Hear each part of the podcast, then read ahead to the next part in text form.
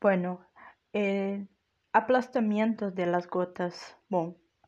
Bueno, ese cuento trae sobre la vida de las personas en general. Julio da vida aguacero y que las gotas tienen un solo destino en ese aguacero que es la muerte.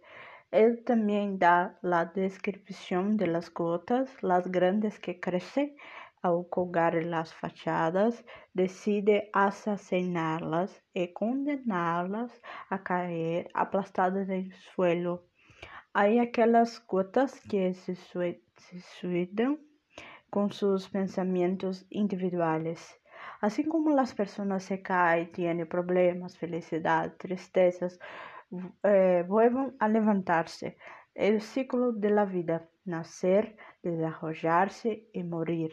Aquellas más grandes y fuertes son las que ya tienen experiencia de vida, mientras que la última me pareció una persona joven sin ninguna experiencia en su vida. En este mini cuento es como la fotografía, el cine o fotonovela con escenas con limitación previa, la limitación de las gotas, pero que tienen significativas.